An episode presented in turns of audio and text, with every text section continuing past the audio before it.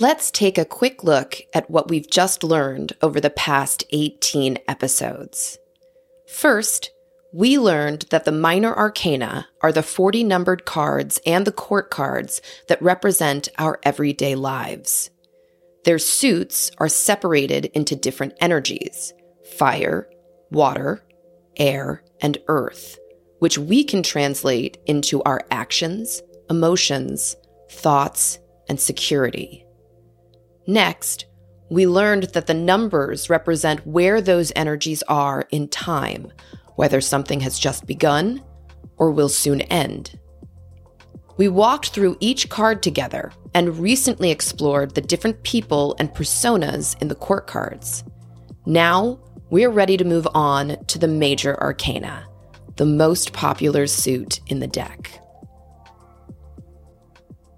The major arcana represent benevolent and malevolent forces that appear in our lives without warning. They can show up as people or events. Pulling many majors for a spread signifies a bigger story than the questioner may have realized.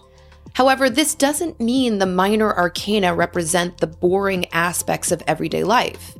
More often have I seen the Two of Cups reflect the notion of love than the lovers.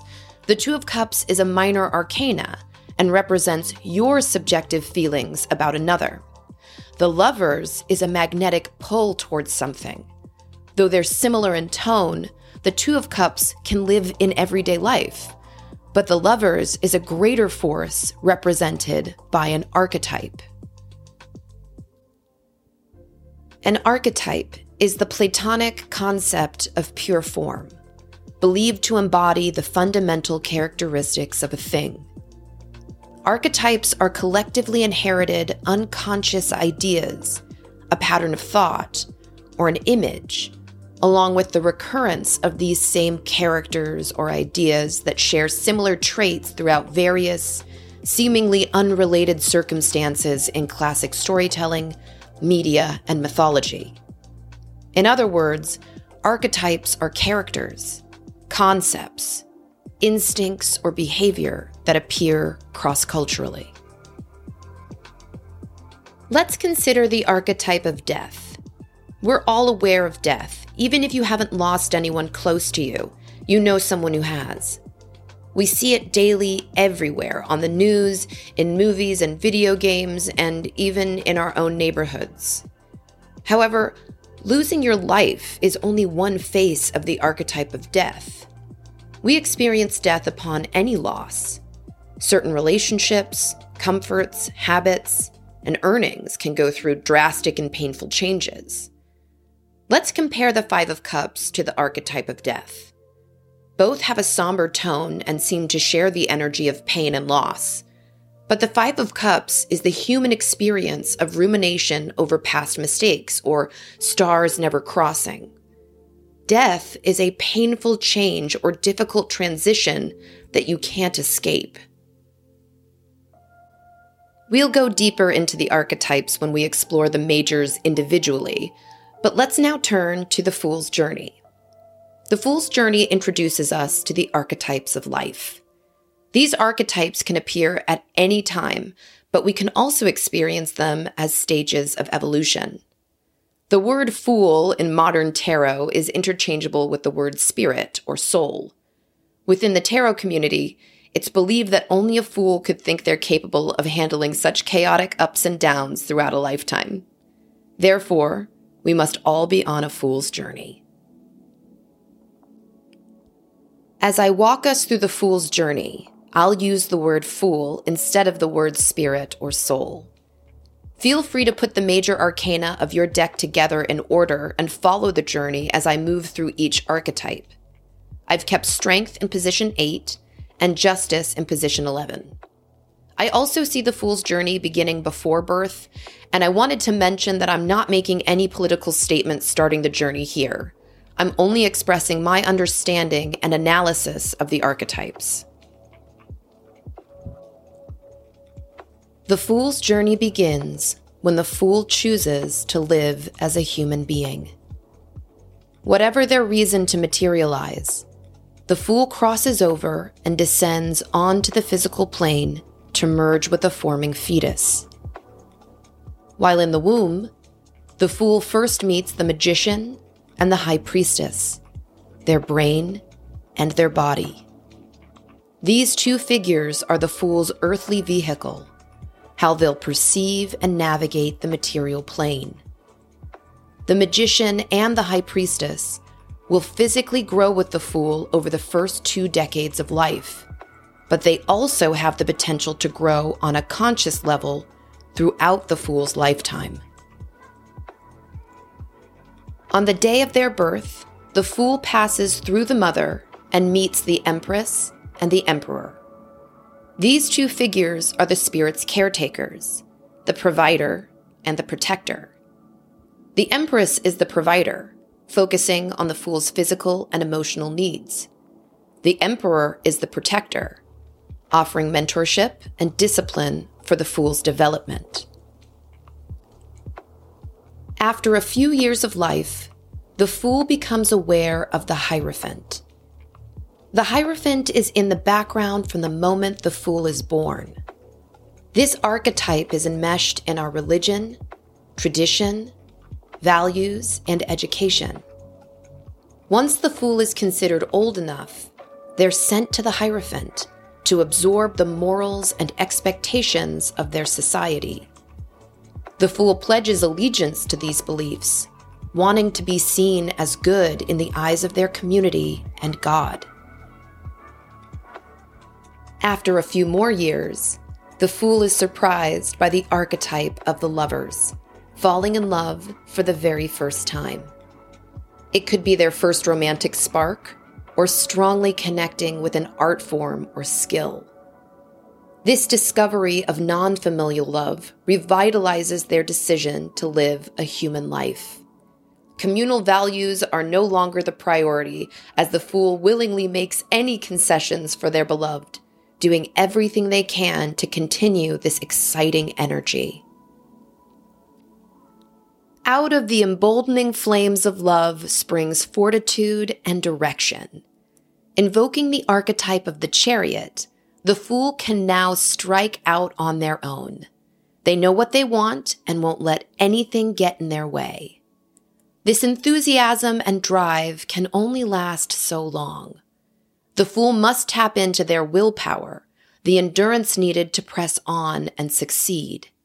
They'll have to call upon the archetype of strength to get them through long phases of trials and tribulations. But even our endurance has a limit. Eventually, the fool must meet with the archetype the hermit for guidance. Should they continue making the same choices, or is there a better way? The fool searches their soul, questioning their ego and priorities. Finally, the fool comes to a resolution, feeling open to changes. The fool spins the wheel of fortune and allows life to take its course. Based on the fool's karma from the seeds they've sown so far, the wheel will bring about life changes that may appear complementary or challenging. Once these changes have settled, the fool begins to honestly and objectively consider their behavior, hoping to improve their karma. The fool realizes that not only is karma present in their big choices, but karma must be present in everyday choices too. The fool has come face to face with the archetype justice, ready to define their boundaries of right and wrong. Merging with justice allows the fool to be the change they wish to see in society. Once those boundaries are defined, the fool can no longer see the world in the same way as before. Stuck between moral perfection and human failure, they're held suspended by the archetype of the hanged man. The truth becomes murky as the fool learns that logic also has its limits. Unsure of what's best, the fool waits in limbo for more information. The fool eventually gets an answer that leaves them in terrible pain. A change is taking place, one they've been resisting. The archetype death is marching through their life, grabbing what was once extremely important and necessary to the fool. The fool is learning to accept life on life's terms and that nothing lasts forever. Out of this pain comes healing. The archetype temperance has now graced the fool's presence. The fool is no longer afraid of death and can imagine their life as whole and balanced. The fool wants to live a long and healthy life, so they take steps to improve their mind, body, and spirit. Temperance infuses the fool with optimism and patience. Though parts of the fool have healed, they still feel controlled by an outside force. The fool discovers they're still trapped by the contracts they've signed with the archetype of the devil. Their mind and body feel hijacked, unsure of how to break free. The fool remains this way until the explosion of the tower. The catastrophe or shock makes it impossible for the fool to turn away any longer. The tower destroys the lies they've built that keep them weak and dependent. The fool must face reality, no matter how overwhelming it may feel. The fool has now matured enough to embrace the archetype of the star, which offers total rejuvenation. The fool has finally connected with their authenticity and humility. Having shed the competitive and comparative nature of the ego, the fool can now acknowledge and empathize with everyone's struggle for peace. Though their soul is now aligned with their ego, the fool's final trial is to resolve their troubling past. Trauma, a previous love, or even a past lifetime could cloud the fool's mind, making it impossible to tell what's real and what's an illusion. They must call forth the archetype of the moon to settle confusing triggers or feelings. Resolving their past leads the fool to the joy and warmth of the sun. The fool radiates this same energy fueled by the glow of their inner star. They feel happy with their own unique spirit. Loneliness and depression have vanished as they no longer need others' praise to validate them. They're now able to tap into self love and happiness on their own. This glorious conclusion brings about the archetype of judgment. Though the fool feels one with themselves, they still long for meaning and purpose. The fool feels called to give back to society, helping others along their own fool's journey. They walk back through the archetypes to the ones they feel most connected to, assisting those who may struggle there. Finally, the fool meets the archetype of the world, signaling the end of the journey the fool has experienced everything possible at this level. Spiritual graduation is now underway. The fool may now move on to their next journey of self discovery and evolution.